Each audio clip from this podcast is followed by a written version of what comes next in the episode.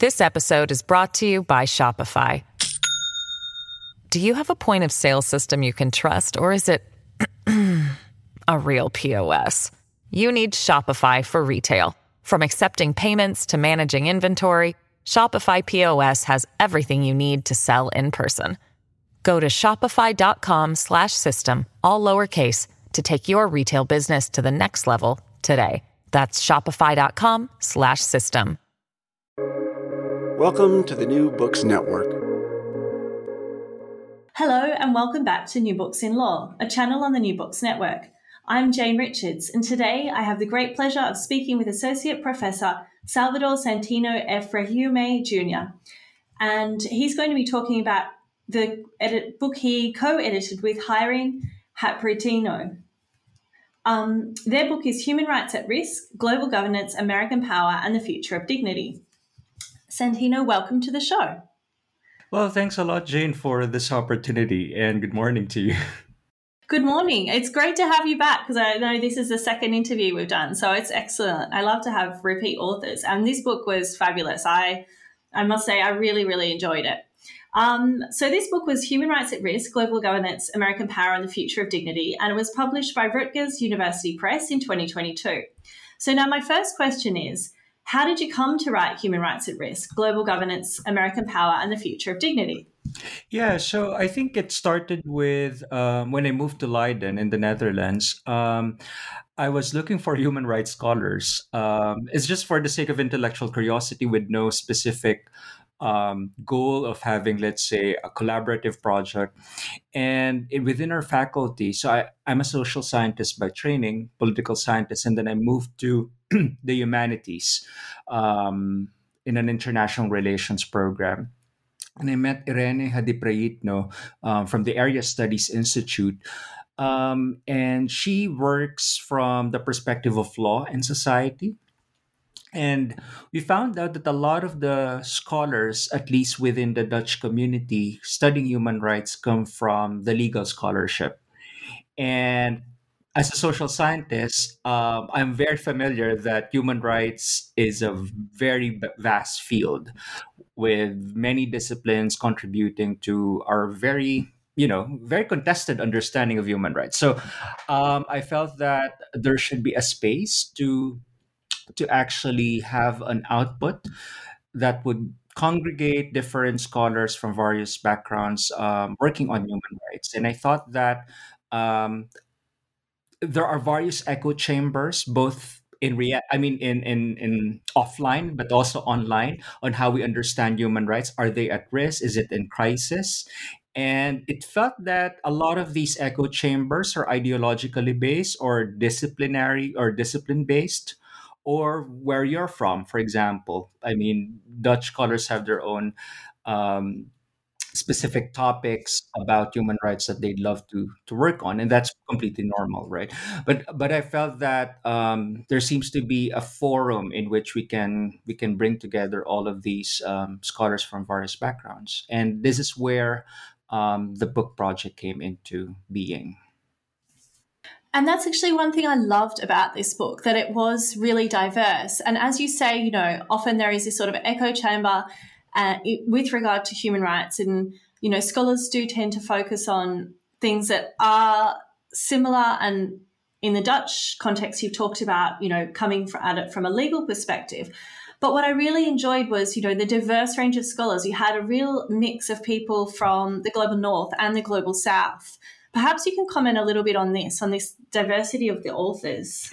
Yeah. So, I mean, um, for me, so the, the, we can talk about how we came up with the actual roster of the of the scholars who eventually contributed, but I felt that I can imagine that some of the scholars in the volume might not be in the same you know conference rooms or in the same workshops had it been the case that this volume was not um, did not come into being. So i felt that um, the volume provided i would like to think that the volume provided the opportunity for social scientists and legal scholars to come into one output. And um, I just felt that this is a very important output because when I browse through the major human rights public publications, at least the anthologies and the monographs, scholar, legal scholars are talking amongst themselves, quantitative social scientists working on human rights talk amongst themselves, critical human rights scholars talk amongst themselves, and so on. And I felt that um, there should be a space for this. And um, with an overarching question. So I think that Irene and I um, decided to actually, you know, our main contribution is really to ask a very important and universally appealing question Are human rights at risk? And I'm sure that we'll get a lot of exciting answers from different perspectives. And I think this is what the book, um, you know, hopes to accomplish. And so then this overarching question um, why do you describe human rights as being at risk? Yeah, so it felt like I think the initial decision about asking the question whether human rights are at risk come from a very you know it's a phenomenological observation right um if irene and i come from well we irene and i are scholars within our late 30s and 40s and we felt that you know if you were if you're already aware in the 1990s right there's so much optimism after the post cold war. And then suddenly during the war on terror the global war on terror there's a lot of backlash and there's a lot of regression in terms of human rights. Or sometimes human rights and democratic governance were weaponized to actually justify violence. And most recently you have um, the trump presidency and of course, a regression in terms of democracy all over the world. I mean, the large majority of people all over the world live in sort of authoritarian or I would say struggling democ- dem- democracies. I think that simple observe that's you know bring together all of these phenomenological observations and empirical patterns, right? I've, we felt that it's worth asking the question: Are human rights at risk?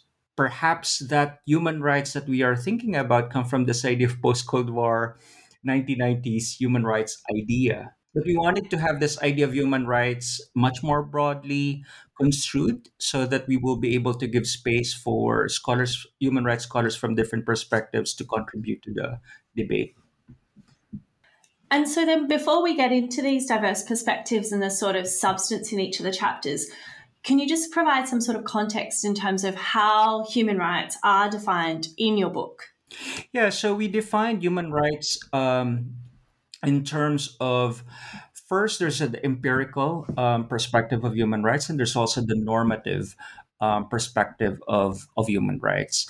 Um, and I think in the introduction, there's certain form of recognition about these two claims, but we don't want to actually impose how different authors would focus whether they would like to focus on empirical and normative claims. So the empirical claim is that human rights are norms, right? They are there's a collective expectation for the prop it's so human rights are norms to the extent that they they are a bundle of collective expectations regarding the proper behavior of actors with a given identity. So in a way they are they are actually patterns of behavior that we expect from people on how to behave, right? That's one empirical aspect of, of human rights. The number another aspect of the empirical dimension of human rights is that they are indeed flexible discourses uh, or meta discourses um, used by different political actors um, for their own purposes right? Um, it's similar to those universally appealing discourses such as democracy, economic development, peace. I mean, who doesn't like peace? Right? I mean, or who doesn't like economic growth? So, our my idea, and I think this is also the idea of my of my co-editor is that human rights are these flexible discourses that, that can be weaponized and i'm using weaponized here as an empirical empirical term rather than a normatively laden term, right? I mean, both progressive and also far right movements can weaponize it, or perhaps the more neutral term would be instrumentalized. Um, that can be invoked by political actors to achieve a certain political outcome. And that's an empirical claim, right? I mean, we can see this. I mean, if a student wants to submit a paper 10 minutes, uh, 10 days late, a student can you justify, I have the right to submit and do this, blah, blah, blah, or right to due process. So these are uh, flexible discourses. I think what is a bit more implicit in the volume, though, is that human rights are also normative claims. Um, the idea that every human individual, so the normative claim is that every human individual has dignity, has um, an innate moral worth just by the virtue of being human, and therefore specific rights um, are derived can be derived from this um, moral worth, and those rights are are ways to actually actualize the holistic dignity of a human individual. So I, I would I would insist perhaps that dignity is this moral foundation in which rights can be concrete ways on how to how to achieve or how to make sense of your of one's dignity. So from right from economic rights to political rights and civil rights, etc. And now, so I want to talk. Uh, the book is divided into three parts. Um, so the first part was the introduction. The second part, I want to move on to that now. Um, it's titled "The Effectiveness of International Human Rights Institutions," mm-hmm. and the first chapter in that section is about transparency, transparency, rather accountability and legitimacy within the UN Universal Periodic Review, and it's by historian, ex, uh, excuse my pronunciation, Excelson Turner. Please do correct me if I'm wrong. Yes, uh, um, historian Eccleston uh, Turner. So yeah. Yeah, do you want to tell me more about this? Um, can you comment on the effectiveness of these mechanisms, perhaps? Yeah, so um, so the authors in, in that chapter examine the consequences of the various ways in which institutions interact with their member states. And so legal scholars Alice and Mark Eccleston Turner investigate the manner in which transparency is approached by one of the key human rights agencies in the UN system, and that is the Office of the High Commissioner for Human Rights within and, and, and their exercise of the UN Human Rights Council's uh, Universal Periodic Review, so the UPR. Um, for them so there's always i mean for an ordinary person right um, for an average reasonable person transparency transparency seems to be a very desirable value when we conduct um, policies for example or when we conduct our or when we exercise one's authority within public office. So in this chapter they show that the lack of transparency in the formulation of the uprs or the Universal Periodic Review is would be the, the key focus of the chapter. And they demonstrate this lack of transparency through the review of the United States UPRs with the focus on the abolition of death penalty. And the second case study um, refers to the function of the UPR in highlighting the problem of access to HIV medication, particularly in um, those countries that have high that have high HIV um, infections. Okay, um, and so the next chapter then, what was really interesting, and this was sort of one of the strengths of the book, because you've talked about, you know, bringing these really diverse perspectives together from um, different scholars, um, often voices that we don't hear together. So the next chapter is after Obama, the African group at the UN Human Rights Council. Um, what was interesting to me about this chapter is by Eduard Jordaan, is that, you know, often we've heard a lot about human rights discourses in, um, for example, the US especially, and problems with democracy after Obama, but we don't hear about it from, you know, the perspective of, say, uh, of outside the US or especially outside Western liberal democracies. So I'm wondering if you can tell me about the African group at the UN Human Rights Council during the post Obama era? Yeah, so I, I think uh, this chapter really challenges um, our conventional understanding that when that there is a dramatic decline in in in human rights promotion just because there seems to be less support in the global north and what the what the chapter shows is that Well, the African group, so the the so the congregation of member states from the African continent shows that their voting patterns um, suggest otherwise. That in fact, um, it's it's much more of a mixed record, at least. But there seems to be in some in some cases or in some key um, voting issues and within the Human Rights Council, Af- African member states, in fact, demonstrated support for human rights. So I think that is, for me, that is a very important finding because, especially if you browse through the major journals within human rights, you always have this idea of a gloomy picture. Global South are just passive actors, and what Eduard, what um, Eduard Jordaan did was to demonstrate that you know African member states have political agency and they do exercise um, they do promote their own views of human rights within these global governance institutions. These are cord- so these global governance institutions are corridors of power and it's not only about global north states. And i think that's what the chapter really does in a very systematic um, and empirically um, sophisticated manner.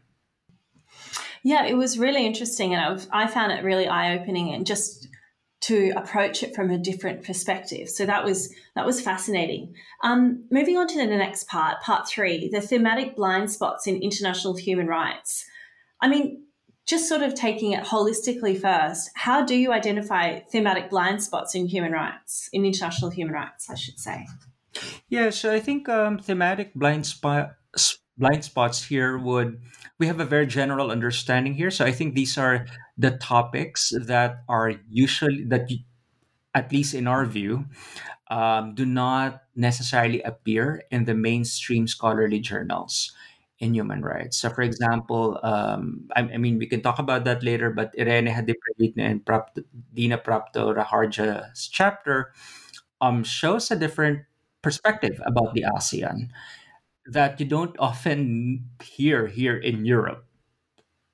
So I, I think that's um, so when we say thematic blind spots, these are the unacknowledged um, but very important issues in global human rights, and unfortunately, they're not being they they remain understudied by scholars of human rights across various fields.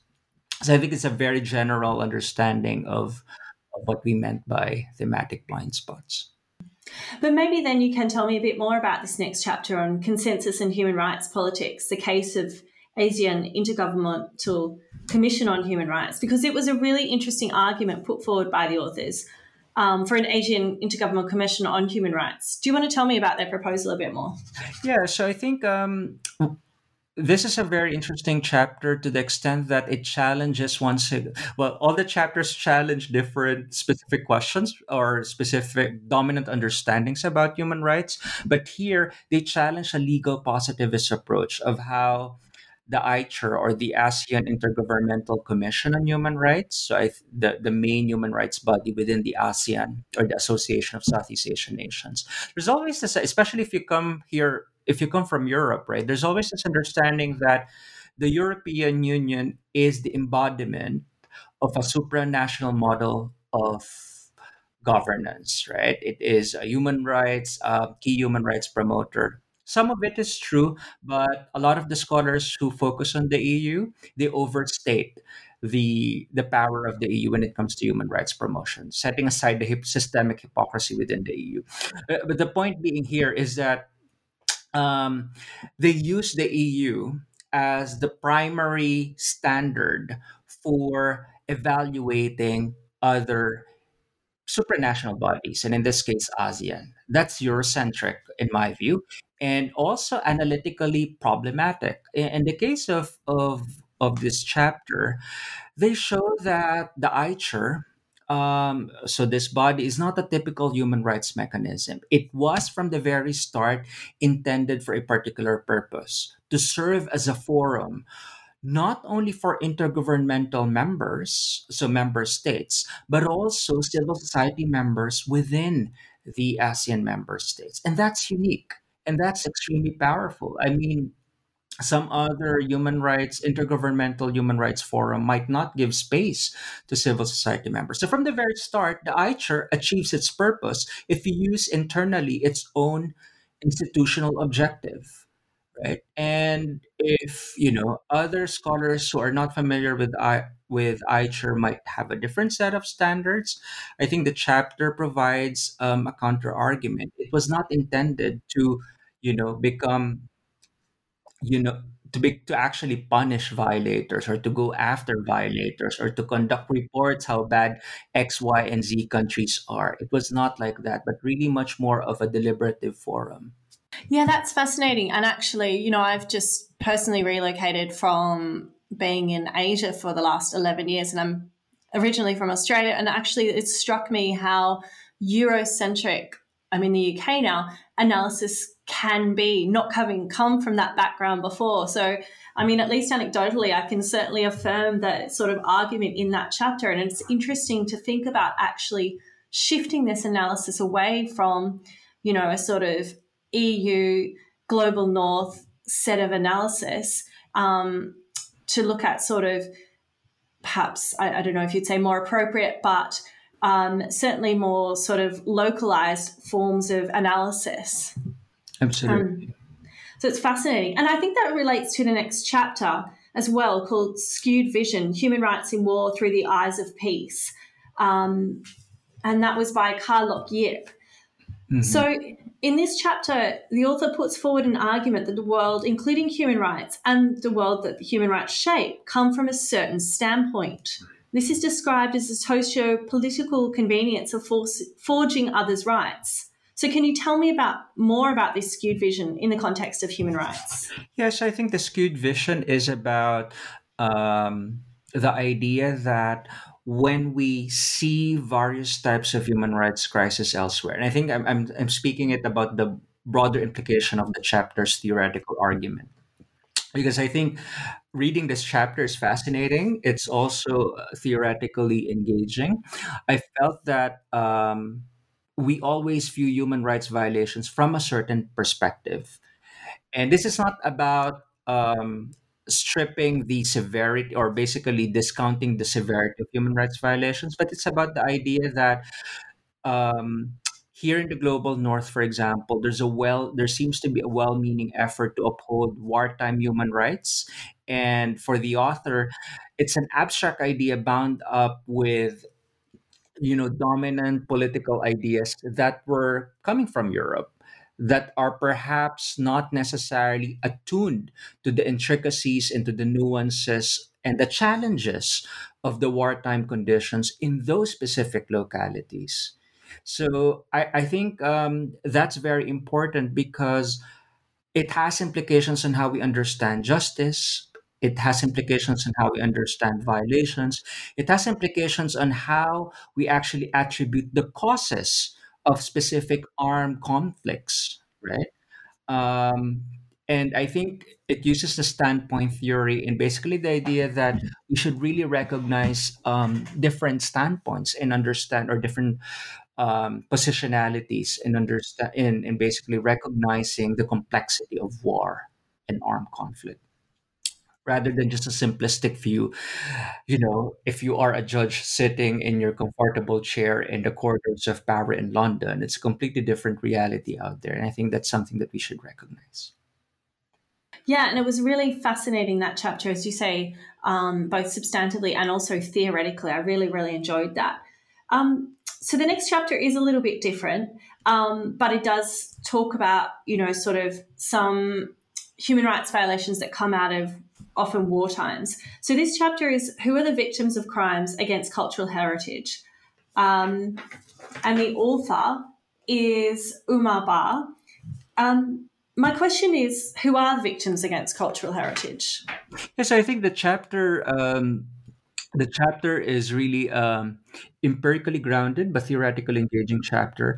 My own reading of the chapter as the editor and i've read it several times and now also before the interview is that it's making an empirical claim um, rather than a normative claim. So the empirical claim is how is the concept of victimhood constructed using the case study um, here, right? So there were two categories of victims, according to Oumar Ba, so that appeared in the international criminal justice system related to crimes against cultural heritage. So so you have the communities whose cultural heritage was targeted, but also you have the international community um, that is, you know, unilaterally represented apparently by the UNESCO or the UN Educational, Scientific, and Cultural Organization World Heritage List. So it talks about the judgment of the ICC based in The Hague, and they wanted to construct who exactly are the victims here, and there are various um, ways in which they actually um, referred to the victims. So you have the resident. So this is regarding the Al Mahdi case, the residents of Timbuktu, the Malian state, and finally the international community represented by UNESCO. So for me, the, the interesting part is really the discursive construction. Who is doing the construction? Where is it being done? Why is it being done according to the per, according to the institutions that doing that does the construction of of victimhood, rather than are they really supposed to do that, or is it a more less of a question of are they really the victims? I think it's really an empirically fascinating um, chapter in my, in my view that I don't often read in in many or hear in amongst many human rights or even legal um, scholars. This episode is brought to you by Shopify. Do you have a point of sale system you can trust, or is it a real POS? You need Shopify for retail. From accepting payments to managing inventory, Shopify POS has everything you need to sell in person. Go to shopify.com slash system, all lowercase, to take your retail business to the next level today. That's shopify.com slash system. Yeah, I found it really fascinating, and it sort of, for similar reasons, I think it really stood out to me as something really quite different the empirical claim. Um, and I mean, there is some overlap in that sort of empirical claim and the challenges um, posed to sort of legal constructions of crime, and in particular, in the next chapter. Um, and that's challenging the legal boundaries of genocide, the war on drugs in the Philippines. And in that chapter, Dahlia Sim, Simangan makes a case for changing the legal boundaries of genocide. And she uses, um, she contextualizes this argument in the war on drugs in the Philippines. Perhaps you can just comment briefly on, on this chapter. Yeah, so uh, Dahlia Simangan uh, provided a very fascinating and innovative analysis about the war on drugs in, in the Philippines because when we think about genocide, it always refers to, and of course, this is something that is stipulated in in the in the in the relevant convention about genocide, right? It's usually about and I quote, let's say, for example, Article 2 in the Convention on the Prevention and Punishment of the Crime of Genocide. That's, that sounds like a mouthful, but it basically says that, you know, it always refers to national, ethnic, racial, or religious group, right? And if you look at the targets of the war on drugs under Duterte in the Philippines, most of the targets are in fact extremely poor people, financially impoverished people who were caught, um, you know, well, caught, killed, or sometimes tortured, right? All extrajudicially. So death penalty is is illegal in the Philippines. So um, the question there is that you have this large number of people who were killed by the because of the Duterte's war on drugs, but how should we label it, right? And most scholars, social scientists and legal scholars, would hesitate to view it as an act of genocide. And Dahlia Simangan um, argues that it is in fact genocide using the various stages of genocide framework that she offers, right? So starting from classification, dehumanization, up to the extermination, or perhaps, or you know, the, the systematic killing of, of these people and denial. So for me, when, when I look back at this chap from this chapter, when I reflect upon this, like who were really the victims of the Duterte's war on drugs? A lot of them are extremely poor people in the slums of Metro Manila or in some provinces. But these poor people are not mentioned. I mean, category of being poor is not mentioned in Article 2 of the Genocide Convention. And that I think is a, both an empirical problem and also a normative problem for, for, for the conception of genocide. Yeah, and you can see how that work um, and those empirical and normative claims that the author is making could actually be transferred into different situations of violence in different contexts. Um, so I found it to be a really useful and um, interesting chapter. I want to move to the next part of the book, which is part four, um, and that's titled The United States and Human Rights Challenges. And your chapter is up next. So the chapter you've written is called Human Rights at Risk in the Era of Trump and American Decline. And here you describe human rights as being at risk in the era of Trump and America being in decline. Can you expand upon this somewhat? Yes, I think this chapter is a way for me to understand two different debates, but also mixing them together in one piece. So there's the debate about American decline. Is America in decline? And if so, how? And this is a very important debate for sociologists, for political scientists, for international relations scholars. And then there's also the debate about um, the impact of of US power in human rights promotion, which is also a much bigger debate that is um, participated by a lot of other social scientists and legal scholars.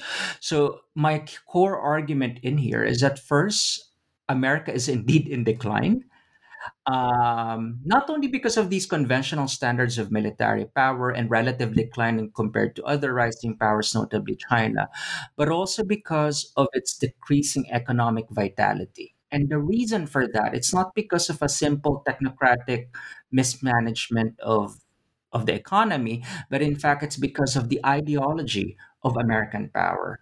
The ideology or the moral foundation of American power is neoliberalism, shrinking welfare state in service of extremely rich people. And this decline um, has a lot of impact. It's not only about the economy, but also has impacts on democracy.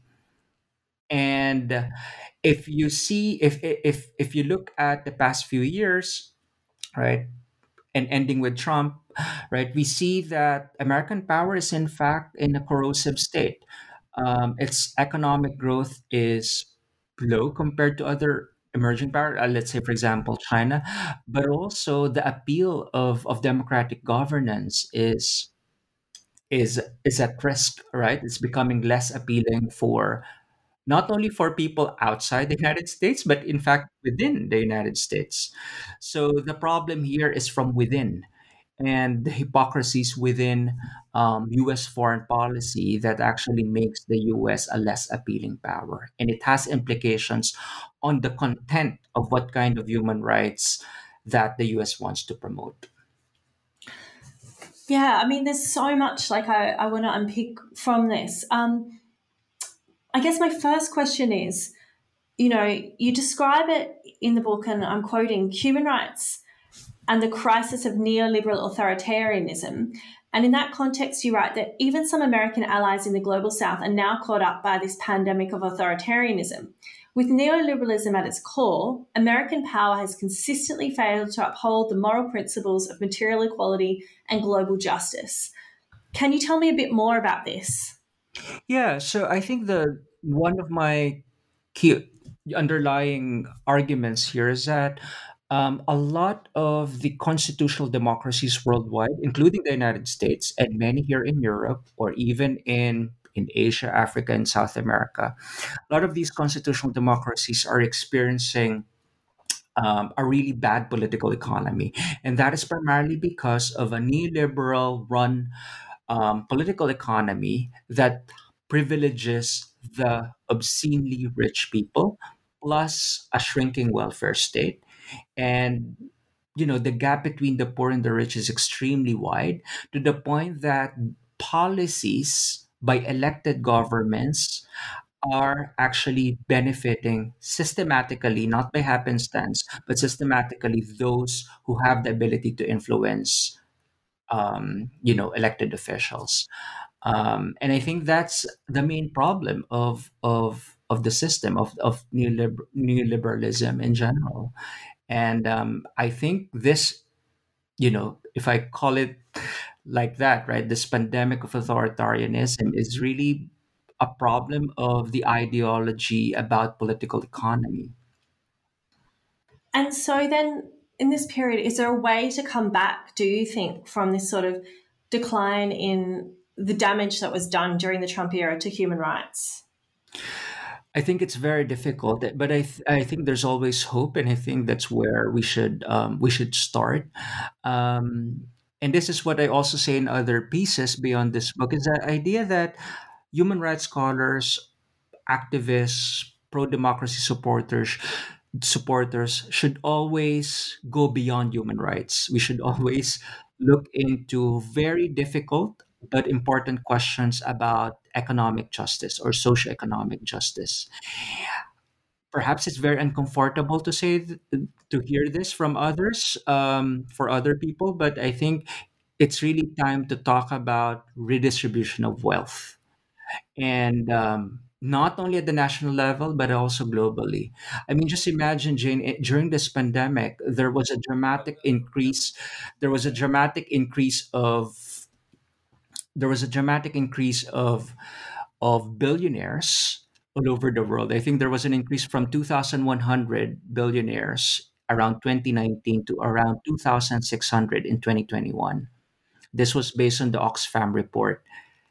And at the same time, hundreds of millions of people in the informal economy lost their income because of, of the pandemic or the pandemic conditions.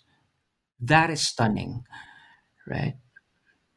So it's not longer about human rights, it's just a minute piece, but it's about wealth distribution. It's about how resources are being uh, distributed. And if we continue like this, right, it's not only the question of American power, if we continue not tackling about wealth and how it's being distributed, we will continue to have policies done by elected officials that are always pro rich people. Yeah, I mean, as you say, the mind just boggles when you think of it like that this massive increase in wealth and all these billionaires. And then so many people suffered so much during the pandemic. Um, so, yeah, it's a really interesting argument.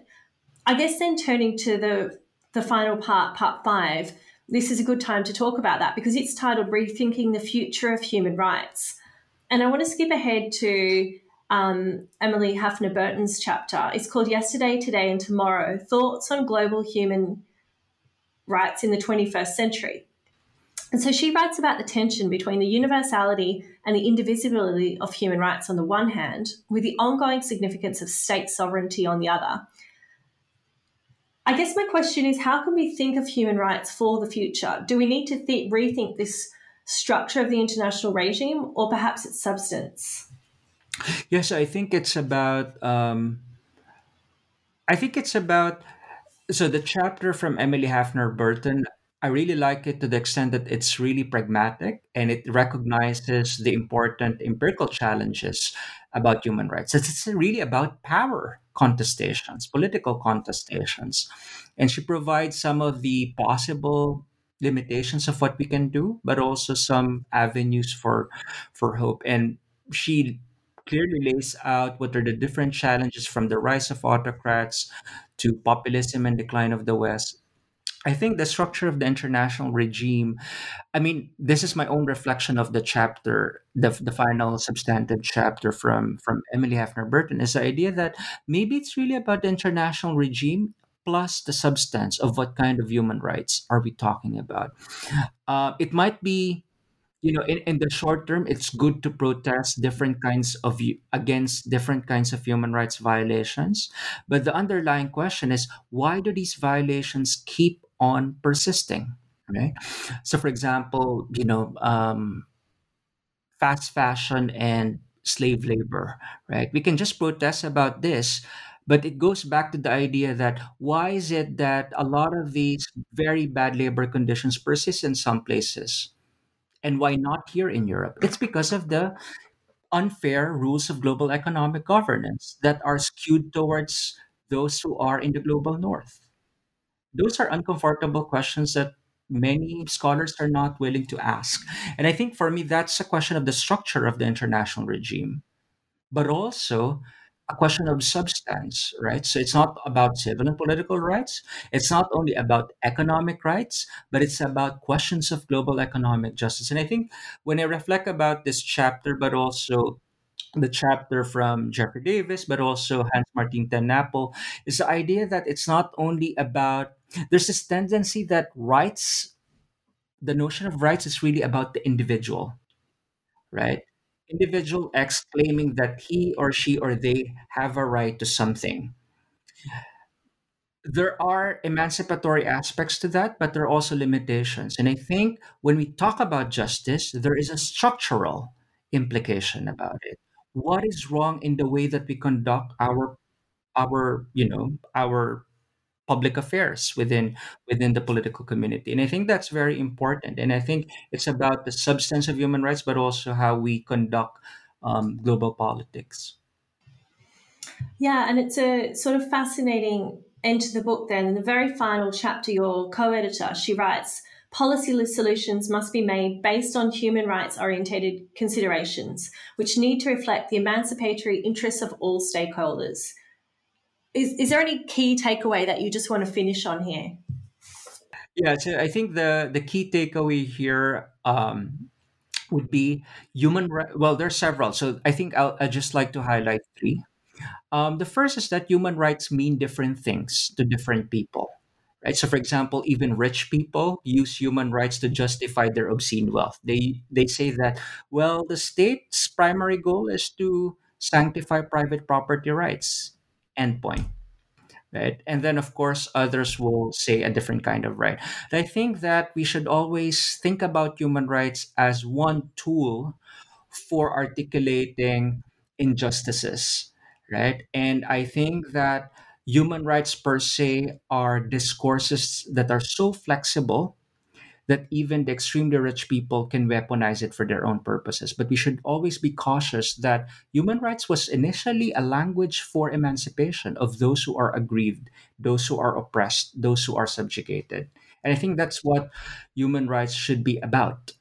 And um, secondly, I think after reading this book uh, several times, right, as both as the co-editor, but also now for this interview, I think it's really one of the ba- big implications here is that maybe human rights are really not enough. And I think I'm echoing here the argument of Samuel Moyn that maybe human rights are not enough. Maybe it's a question of what kind of political utopia we want to achieve.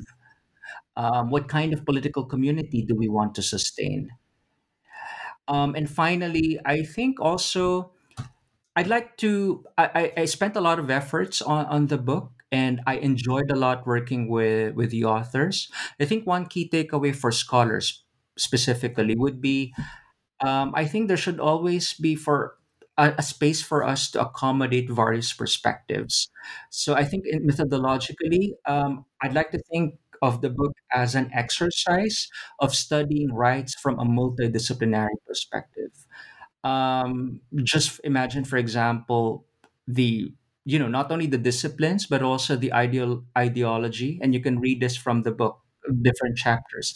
I can imagine that not all the chapter authors would agree with each other, at least ide- ideologically. And I think that um, I hope that there will be a lot more initiatives within the academy to accommodate these kinds of multidisciplinary debates, not for the sake of multidisciplinarity, but for the sake of learning from each other and enriching the debate further.